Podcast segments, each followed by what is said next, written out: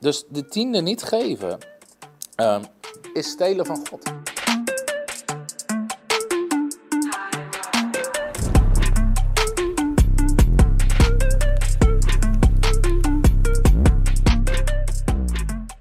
Maar nou komt het geheim van de tiende geven aan de gemeente. Door het geven van tiende word jij deel van het huis van God. Eigenlijk ben je pas lid op het moment dat je tiende geeft. Is tiende geven een gebod voor de christen? Dat is waar ik met jullie over na wil denken. Weet je, veel christenen en veel christelijke predikanten vandaag de dag onderwijzen dat tiende geven een gebod is voor de christen.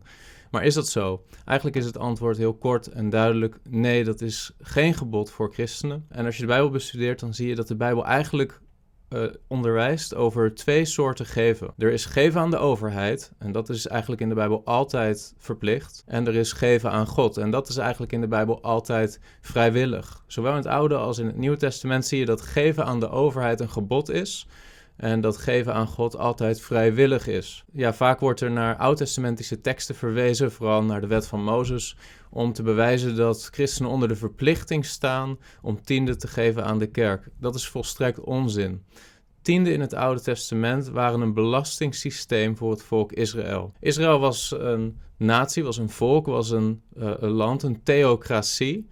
Dat wil zeggen dat uh, Israël bestuurd werd door God en hij dat bestuur delegeerde aan Levitische priesters. En die Levitische priesters, die vormden de overheid, die vormden uh, de groep mensen die de taken uitvoerden uh, ten behoeve van de dienst aan God namens het volk Israël. Uh, en die daarmee eigenlijk de burgerlijke overheid vormden. De Levieten waren vrijgesteld van werk en konden dus ook niet voorzien in hun eigen inkomen of hun eigen landbouwopbrengst om te voorzien in hun eigen levensonderhoud, maar ze werden ondersteund door de rest van Israël. Dat wil zeggen de elf stammen. Israël bestond uit twaalf stammen. De stam Levi was uitverkoren als een priesterstam en om God te dienen op die manier. Dus de Levieten waren vrijgesteld van normaal werk om God en om het volk Israël te dienen. Daarom moesten de overige stammen een tiende van de opbrengst van het land of van hun vee, van hun eerstelingen, moesten ze afstaan en geven aan de Levieten om die stam daarmee te onderhouden. Dat komt dus ongeveer ook neer op een tiende, want als je natuurlijk één van de twaalf stammen uh, moet onderhouden, dan heb je daarvan die andere elf stammen ongeveer een tiende deel voor nodig. Dus met andere woorden, de tiende waren voor het volk Israël een verplichte inkomstenbelasting. We lezen in Leviticus hoofdstuk 27, vers 30: Alle tienden van het land, zowel van het zaaigoed van het land als van de vruchten aan de bomen, zijn voor de Here bestemd. Ze zijn heilig voor de Here. Het was niet een soort uh, vrijwillige gift die de Israëlieten moesten opbrengen als het ging om de tiende. Het was gewoon een verplichting. Het was een belasting. Het was vastgelegd in hun wet. Het is overigens niet zo dat ze maar één keer een tiende hoefden af te staan, of dat ze slechts elke keer als ze opbrengst hadden van het land een tiende moesten afstaan. Maar naast het geven van tiende van alle opbrengsten moesten ze ook jaarlijks nogmaals een tiende geven voor een nationaal feest. En dat kun je lezen in Deuteronomium hoofdstuk 14, vers 22 tot 29. Daarnaast waren er nog wel meer extra uh, belastingen die de Israëlieten moesten betalen. Als je het allemaal bij elkaar optelt, dan zie je dat de Israëlieten uh, niet 10% van hun inkomsten afstonden, maar waarschijnlijk minimaal 20%. En er wordt gedacht dat het ongeveer tussen de 20 en de 30% lag. Dat was dus voor Israël een belastingssysteem.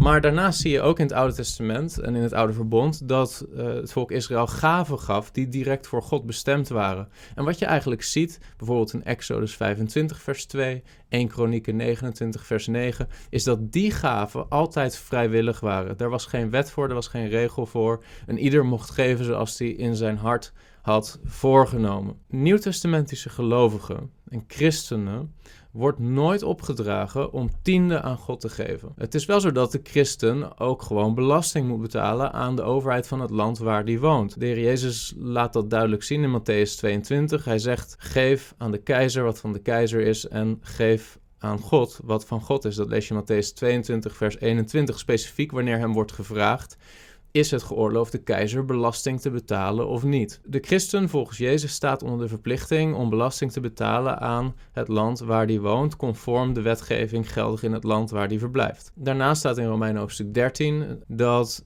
een christen belasting moet betalen aan wie die belasting verschuldigd is. En daar gaat het specifiek om de overheid van het land waar de christenen wonen. Dus met andere woorden, de vervulling in het Nieuwe Testament uh, van tienden in de wetgeving van het volk Israël is in feite gewoon belasting betalen aan het land waar je verblijft conform de wet. Een christen zou altijd conform de wetgeving belasting moeten betalen aan de overheid van het land waar die woont.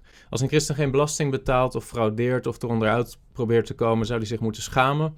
Uh, als er iemand is die trouwens een belasting zou moeten betalen, is het wel de christen. En in Nederland is het overigens zo dat ja, een gemiddelde Nederlander zo'n 40% belasting bijna betaalt. En ook de christen natuurlijk het gebod heeft gekregen om daar gewoon trouw in te zijn. Dan de volgende vraag. Moet een christen dan niet aan de kerk geven? Want hij betaalt immers al belasting aan de overheid. En de overheid heeft bepaalde taken, ook in Nederland, uh, om te voorzien bijvoorbeeld in het levensonderhoud van arme mensen, uitkeringen, etc. Dus de overheid vervult daar in Nederland een taak in. Maar moet een christen dan geen geld geven aan de kerk? Jawel. Er zijn ook bijbelse redenen om geld te geven aan de kerk waar je lid van bent. Bijvoorbeeld om mensen die een voltijd bediening hebben te ondersteunen. Dat lezen we in 1 Korinthe hoofdstuk 9. Uh, bijvoorbeeld om de kosten te dekken die de kerk maakt. Bijvoorbeeld voor huur uh, van het gebouw waar de kerk samenkomt. Gas, water of licht. Dat zijn logische kosten.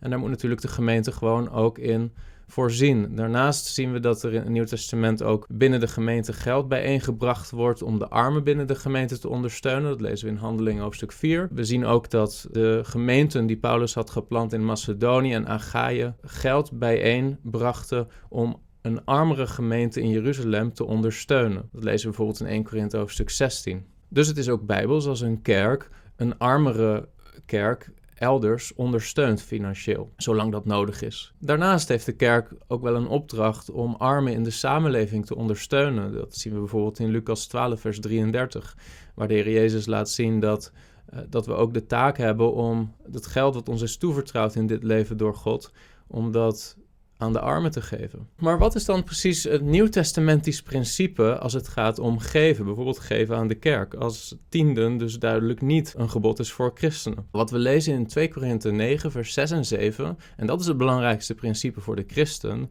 is dat Paulus zegt, en dit zeg ik, wie karig zaait, zal ook karig oogsten. En wie zegenrijk zaait, zal ook zegenrijk oogsten.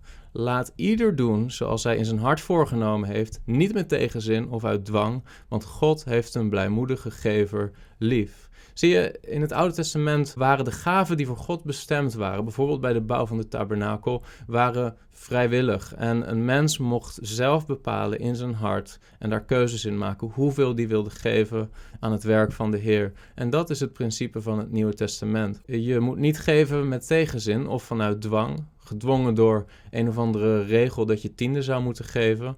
Nee, de Bijbel zegt laat een ieder doen zoals hij in zijn hart voorgenomen heeft. Weet je, als er een regel zou zijn voor uh, christenen dat ze tiende zouden moeten betalen, dan had Paulus daar wel een beroep op gedaan wanneer hij de gemeente in Korinthe vroeg om een collecte te houden voor de armen in Jeruzalem. Maar dat doet hij niet. Dat doet hij nergens.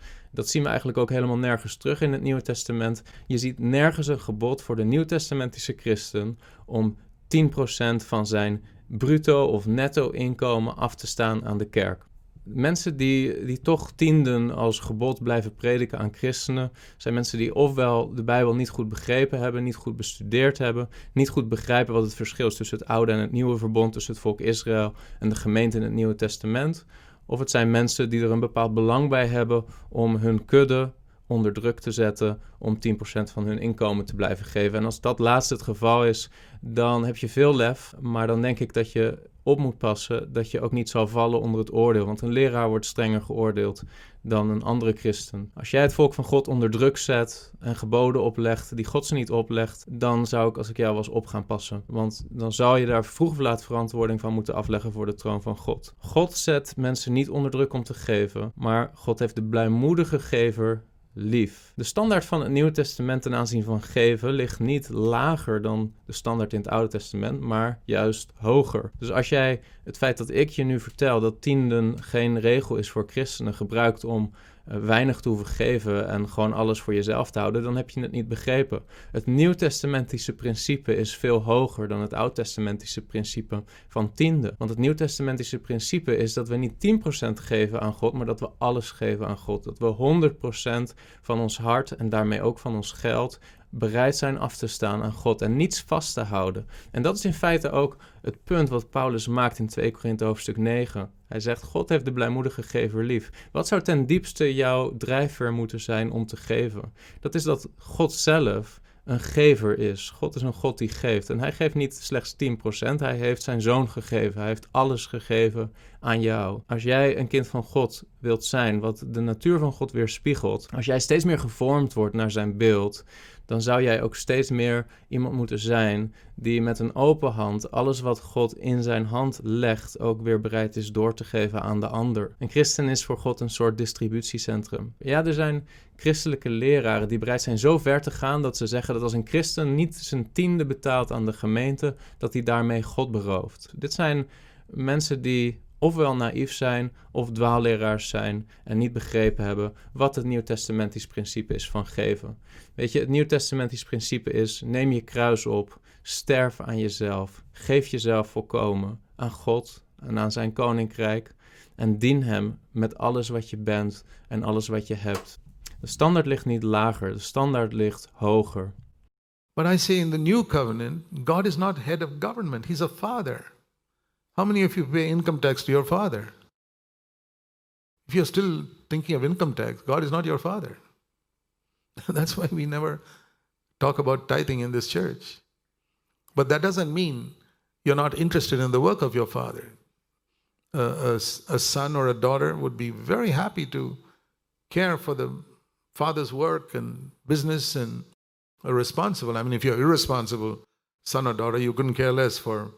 God has got responsible children irresponsible children, and all of God's work is supported by responsible children.